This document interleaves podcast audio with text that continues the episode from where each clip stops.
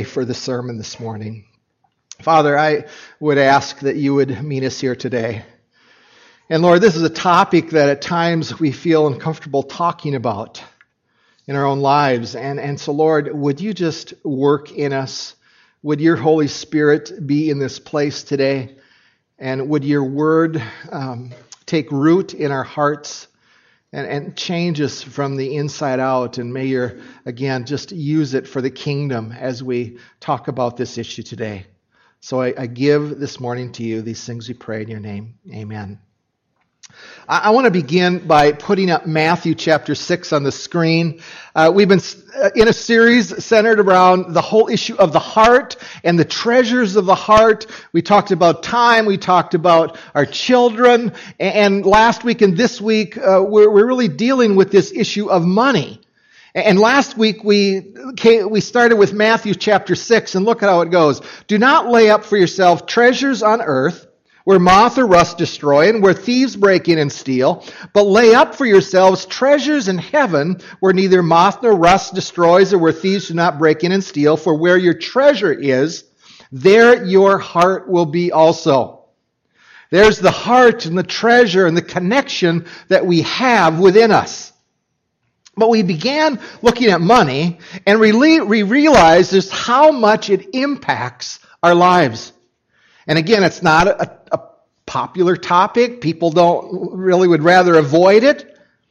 But the challenge is this, is that money can, can ignite this battle within our hearts as to who or what or where we're serving. And Jesus understood this and, and he threw out, we looked at that last week, he threw out these challenges both to his disciples and the crowd and he said this, you can't serve God and serve money at the same time. No one can serve two masters. So God invites us to a different place. He wants us to give our love to Him first. And when that happens, money, frankly, doesn't begin to always dominate our lives. And matter of fact, money is an asset. It can be used for the kingdom of God, for storing up treasures in heaven. And, and matter of fact, I, I, think the approach that we have for money, I, I struggle with it at times because uh, we, we use, we focus on duty and responsibility, but, but I think there's a better place for us to go. And from last week, let me put this on the screen.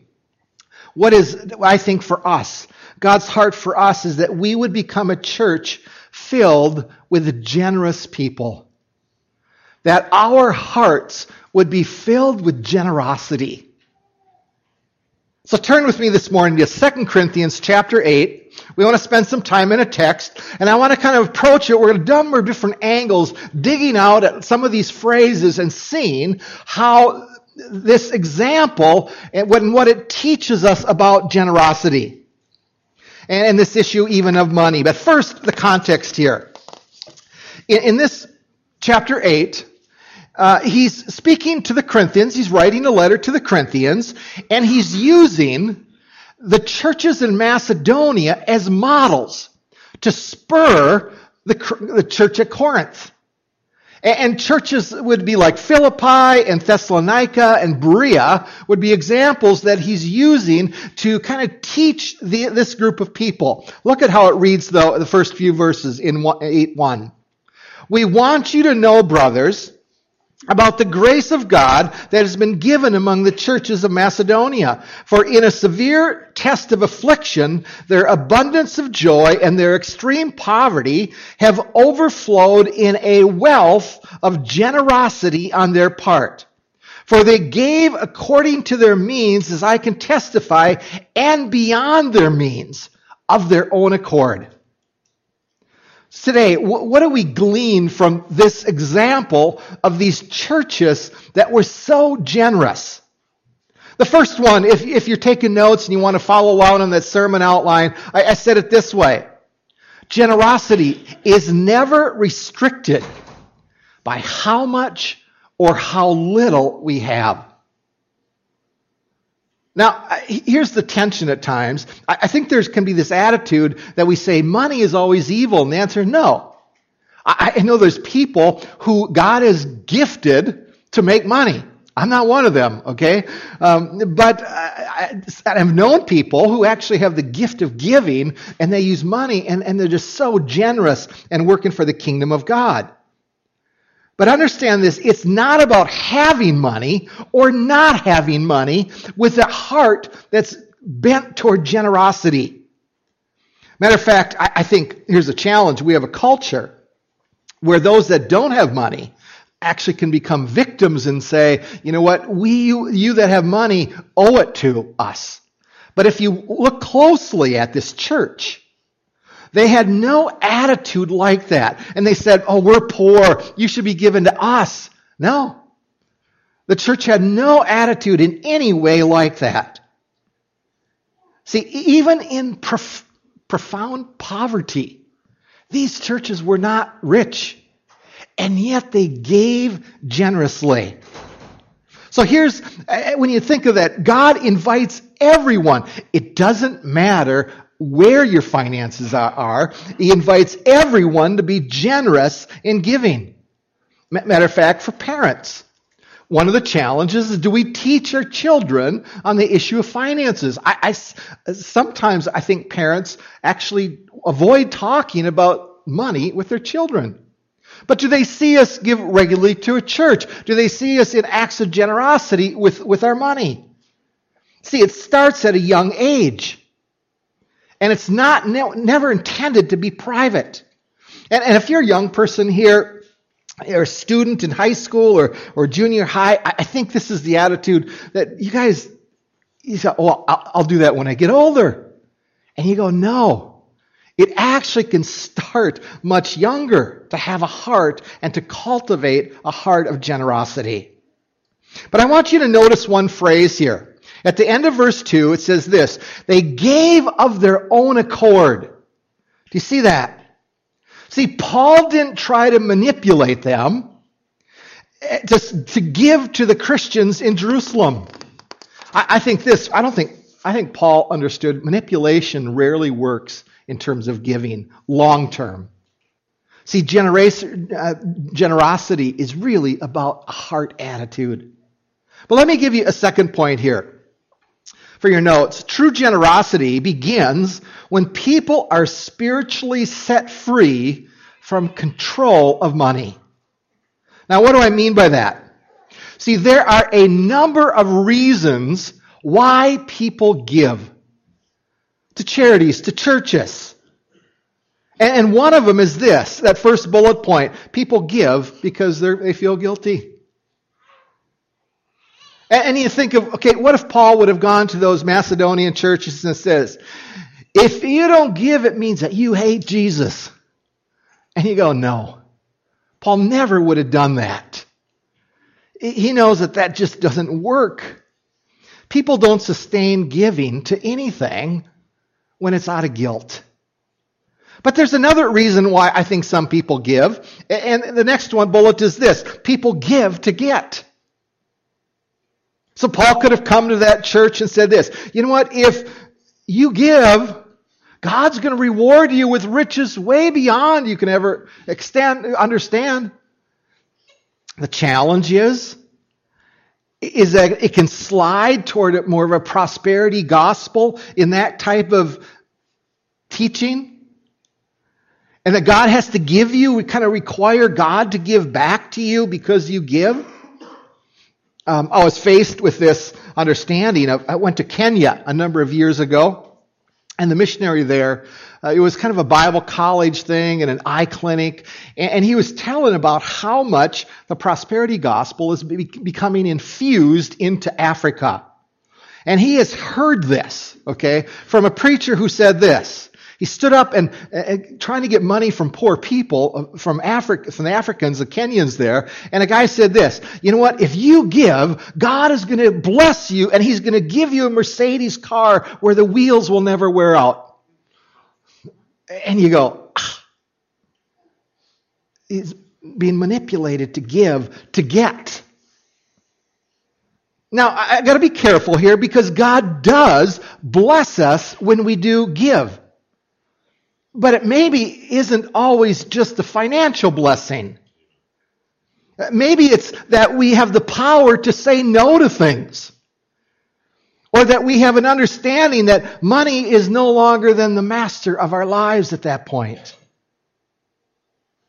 See, the challenge is do we give to get in return? But let me give you another bullet here. People give out of duty and responsibility. Paul could have gone to these churches and said, You guys are just a little bit richer than the people in Jerusalem. You God, you got you oh God, you got to pay them back. You got to be responsible for these people. Now I got to be careful here because it's not bad to feel responsible, and sometimes I wish people were more responsible. And we need to teach our children to be responsible. And we need to learn responsibility even in budgeting. And by the way, I would throw out an option here for you. One of the things that we're doing is um, March 10th on Monday nights, we're going to begin a class, a financial class, and just you can you can bullet it'll be in the bulletin the next couple weeks, but just a, an option for you in, in terms of really learning budgeting. Okay, but back to this issue of responsibility. Churches are called to be responsible with their even their budgets, with their finances that are given to the church. And one of the things over the years that, because I, being executive pastor for a number of years at a former church, I had to deal with the budget all the time. And uh, one of the things that we did is how do you know how you're doing and how do you figure that out? And one of the ways that we, we worked it was that we would take the average attendance on a Sunday morning and then figure that and compare it to our total budget. So we divide our average attendance into the, into the budget and it comes out so many dollars per Sunday that a church needs every Sunday just to work to make happen. You know, we don't charge people for toilet paper. Poland does, by the way. Okay, not at the churches, but if you're in public, you, you actually have to pay money.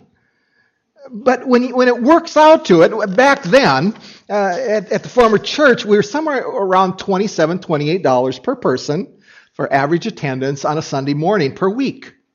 Uh, figuring out our budget last year, We've added a staff person. We're thinking of adding a third staff person. We're working on that. Ours is at about $26 a week that it costs for a person to come through the door on a Sunday morning. Now, this isn't a tax, so hear me that this isn't trying to guilt you into giving $26 a week. That's not the point. But it's a way that you can figure out how are we doing with our budget. And families, you got to figure out budgets as well. And, and you know that if there's more kids in the family, guess what? it's going to cost more. Okay, that's just that's just the way it works. But it, but understand it, it, it's stewardship for us, and there's a place for that, and a very important place. And that's where I would encourage you maybe to set aside that uh, that time for Dave Ramsey that that seminars that, on video series, and it's going to cost about hundred dollars. Um, it's going to be it would be well worth it if you would do it. You would save that hundred dollars the first year. But for church, for us, we're called to be good stewards and be responsible with money. But here's where I got to say, but responsibility isn't the highest virtue here. There is a virtue in one sense that trumps duty and responsibility. See, the principle of generosity is not only for the individual, it's also for the collective. And Paul is exhorting this group of people and using the Macedonian churches to teach them that it's more than just business principles.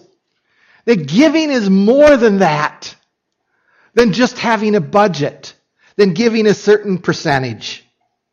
See, these churches gave far beyond what they would have, could have given. And if they would have run it like a normal business or a more normal budget, you understand they probably wouldn't have given. See, it goes beyond duty. And, and, let me give you that bullet point to fill that blank in for you. Here's where we need to go people can give out of delight. See, And this isn't about a percentage. For some people, it might be $2 a week, $5 a week. For some, it might be $200 a week. I don't know. Some have the ability to give more, some have the ability to give less, but everyone can give with an attitude, with a heart of delight. See, when we're set free, we begin to be set free and to give generously. And there's a freedom. Money doesn't have to have a hold on our lives. And he asked the question, how do you know when money has a hold on your lives? And, and just to throw out an illustration, here's my biggest bill, a $5 bill in my wallet. See, the question is, do we hold the, the, the money loosely? And this isn't, you know, mentally in our hearts. Do we hold this money loose or do we hold it like this, where we grab onto it? When a need is out there and we go, uh, uh, should we give or not?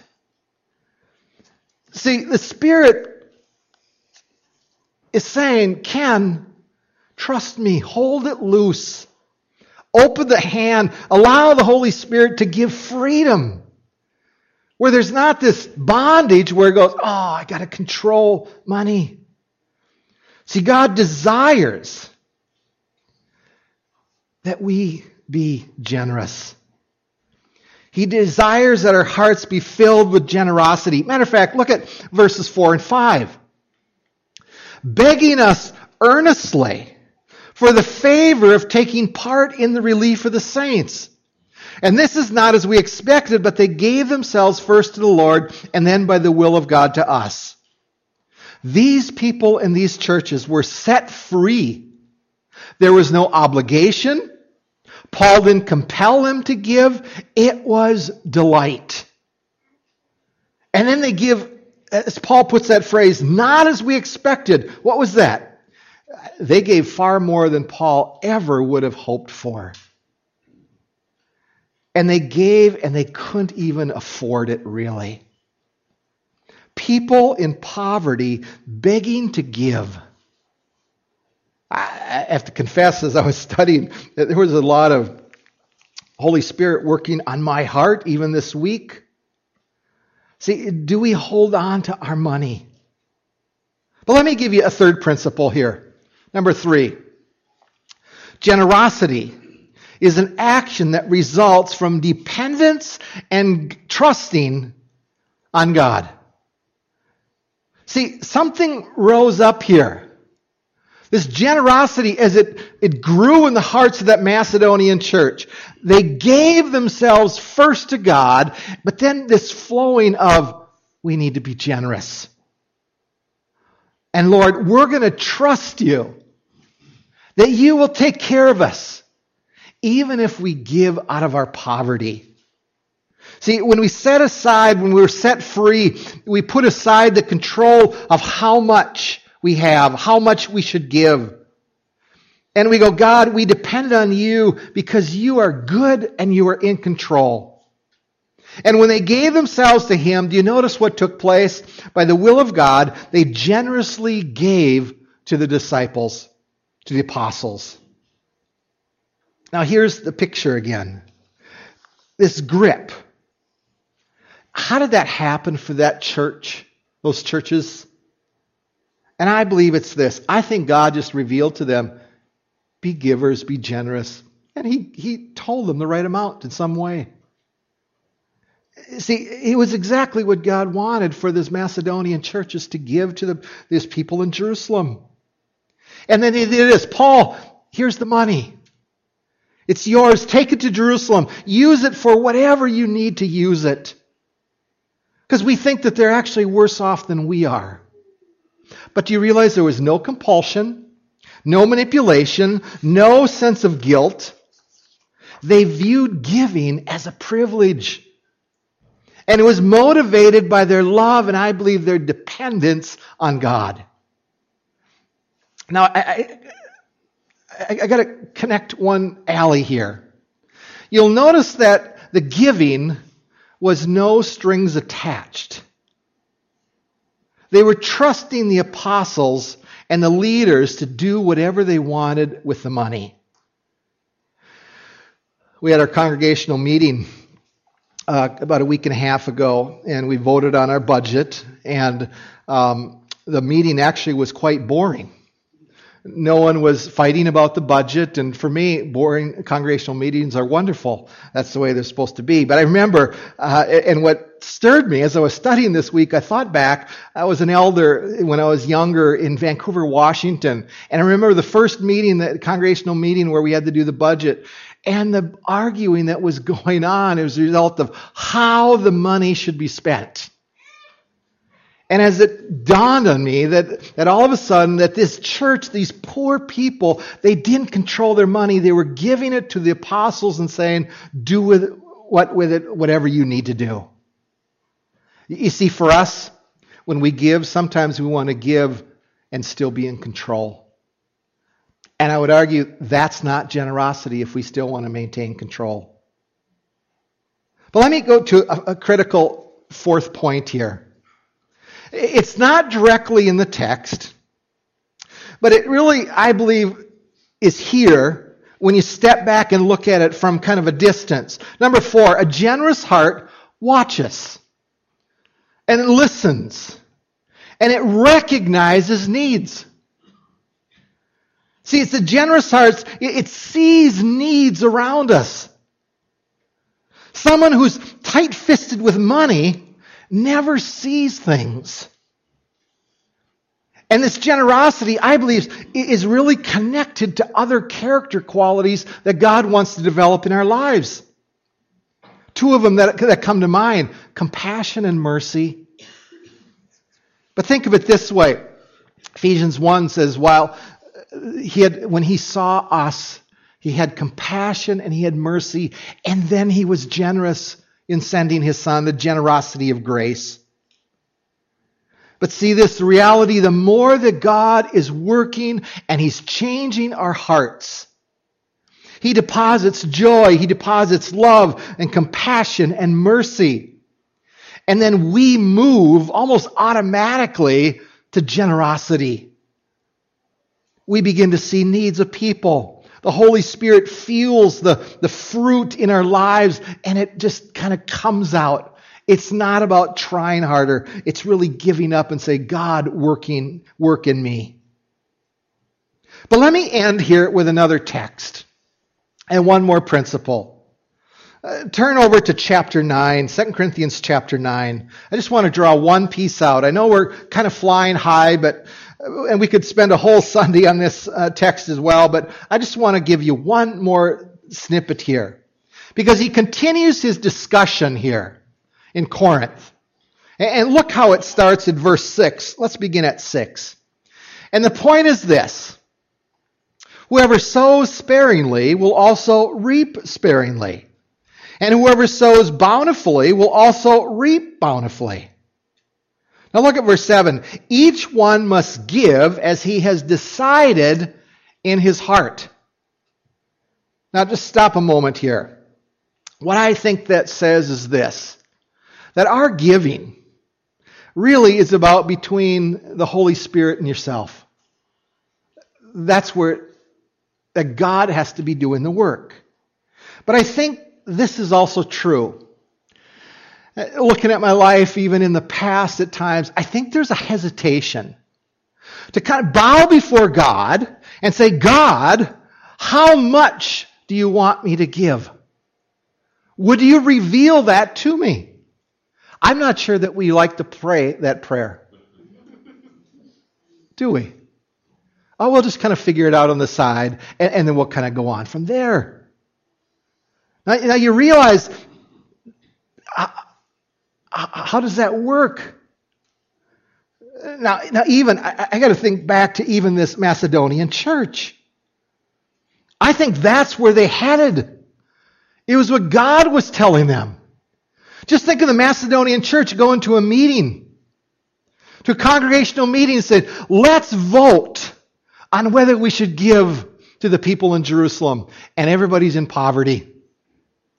Do you know what happened? If they would have put in normal business principles into their church at that point? They would have said no. But somewhere the Holy Spirit worked in them. It changed their heart and they gave even with extreme poverty. You see, we need to stop and ask that question God, what do you want? Let's keep going in the text. Not reluctantly, or under compulsion. And look at that phrase, for God loves a cheerful giver. And you go, Paul's going, there's the delight.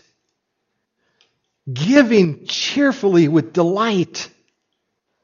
But look at the consequences there, verse 8. And God is able to make all grace abound to you, so that having all sufficiency in all things at all times, you may abound in every good work. As it is written, He has distributed freely, He has given to the poor, His righteousness endures forever. Verse 10 He who supplies seed to the sower and bread for food will supply and multiply your seed for sowing and increase the harvest of your righteousness. You will be enriched in every way to be generous in every way, which through us will produce thanksgiving to God. Now, there's the tension, I think, is that do we get something when we give? And when our hearts will become generous? And I go, yes, we actually do. Now, it, it, more prosperity teaching gospel will go do this. We get, give to God so that God will build our stuff, our finances here in this world. But I'm not convinced that's what the text is saying at all. That it's not, then it kind of contradicts Matthew 6, storing up treasures in heaven versus building bigger barns on this world. But God does give us as we give. But it's a, it's a type of grace that ex- extends beyond just giving us resources.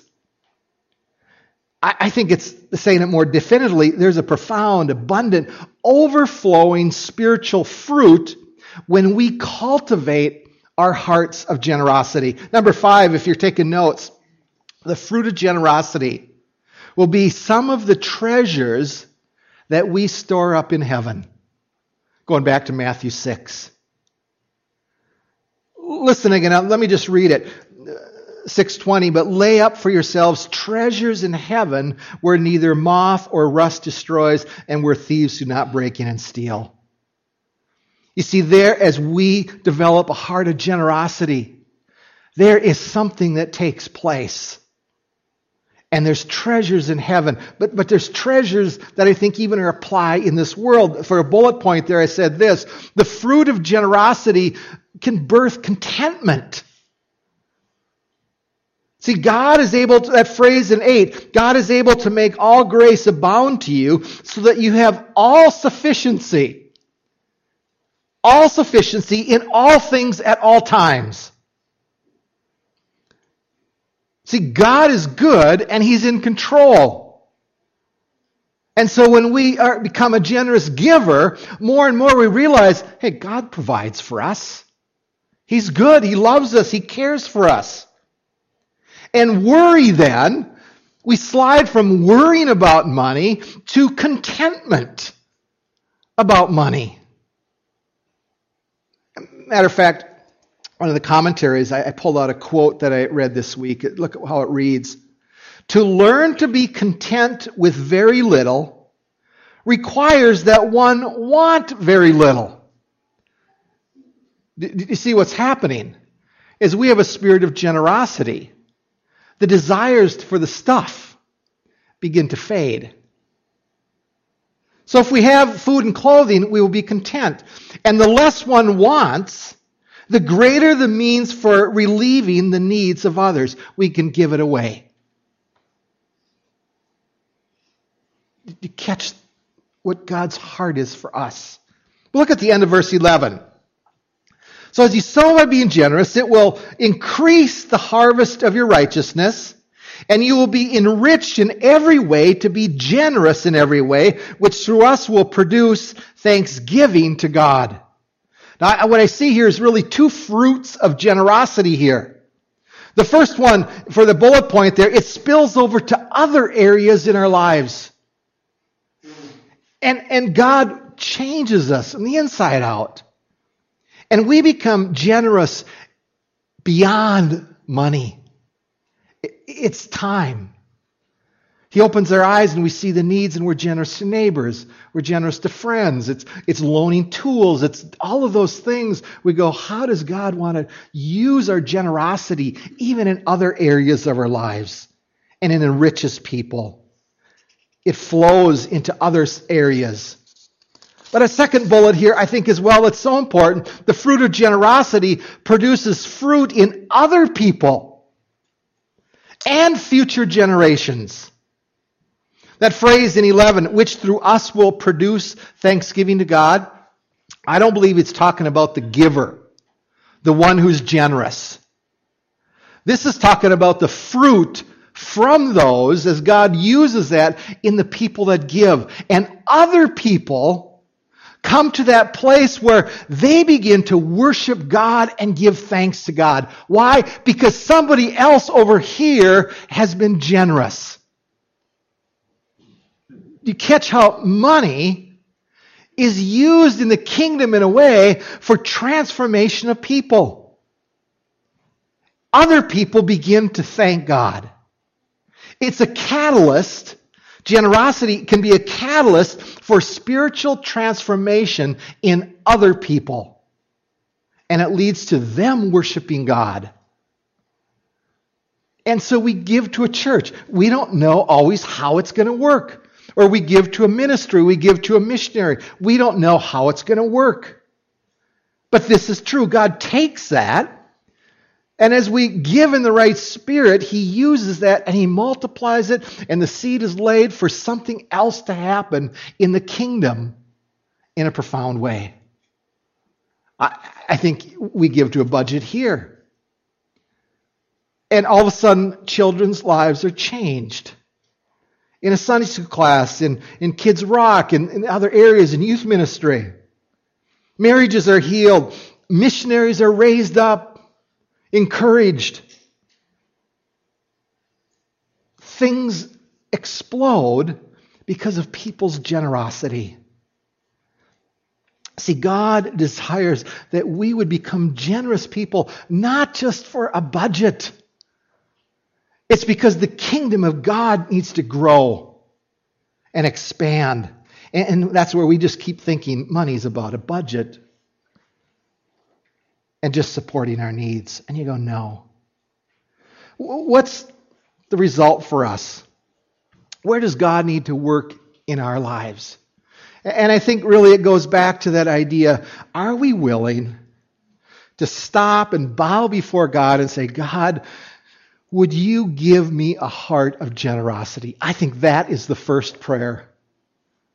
Would you change me from the inside out? Would you challenge my heart to not hold money like this, but to hold money and say, God, use it for the kingdom of God? Would you grow? Would you take this? Would you, whatever you want, God, would you reveal to me what I should give, what I should do, how I should plan, how to save more so I can actually give more? See, those are the questions that I think we it starts with as we bow before God. But you see, money is so much more than just finances. Money start is what do we do in, in our hearts? And what do we treasure? And the more that we get to that place where, God, we want to delight in you, money doesn't become an issue. We're free. That's where freedom is found. And we seek him and his kingdom. And all these things will be added unto you. Let's stand and let's pray.